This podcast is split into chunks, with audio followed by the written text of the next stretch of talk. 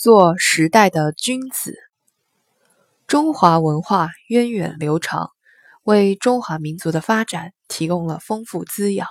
其中，君子文化最能体现中华民族的精神追求和中华民族的文化特色。君子一语，先秦的典籍主要是从政治角度立论，而从孔子的《论语》开始，赋予君子德的内涵。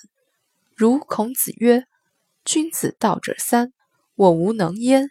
仁者不忧，智者不惑，勇者不惧。”宋周敦颐誉莲花为花中之君子，其出淤泥而不染。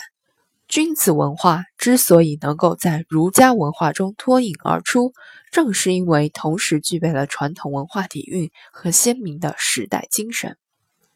君子的品质，我认为应该是。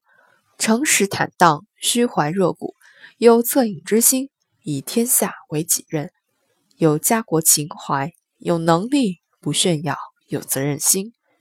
君子的品格既是一种良好的行为规范，也是不忧不惑不惧、温和娴雅的绅士风度。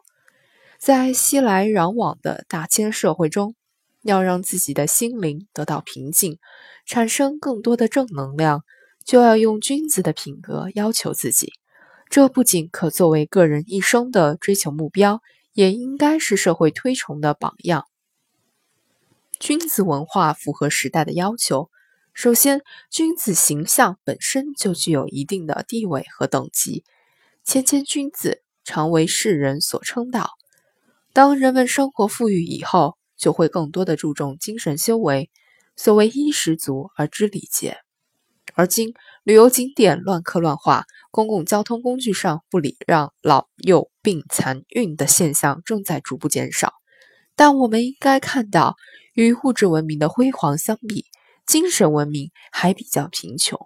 个别方面，精神文明与物质文明的不同步，会导致一些不和谐现象，如网络上的不文明现象频频出现，炫富、满足于做土豪式的人物。物质文明和精神文明是不可分割的，精神文明正是物质文明发展到一定阶段的产物，而君子文化在这个阶段有必要承担起历史使命，为当前经济高速平稳运转的时代起到引领作用。《论语》曰：“君子和而不同。”君子既可以与周围的人保持和谐融洽的关系，但他不会人云亦云、盲目附和。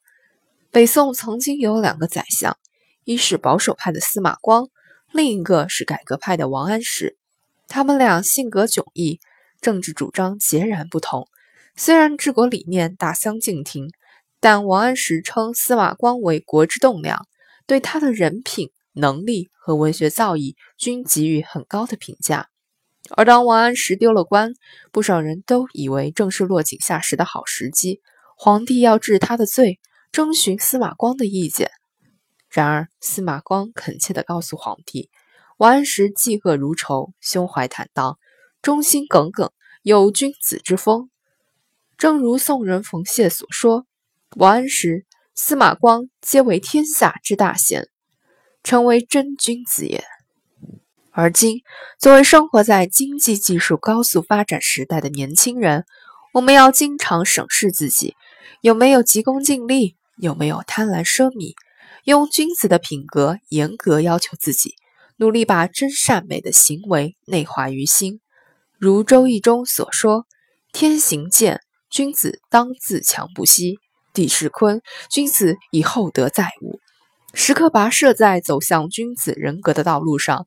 君子坦荡荡，不仅是一种高尚的追求，也是我们追求卓越、不断自我完善的阶段。君子内在的修为培养不是一朝一夕可以做到的，需要坚持不懈、持之以恒的努力。我们虽是芸芸众生中的普通一员，但如果我们所有的年轻人均以自强不息、实现中国梦为己任，传递的文化精神所影响的范围将不可限量。大家争做时代的君子，传递正能量，坚信我们的国家不仅物质文明极大的丰富。精神文明也会越来越好。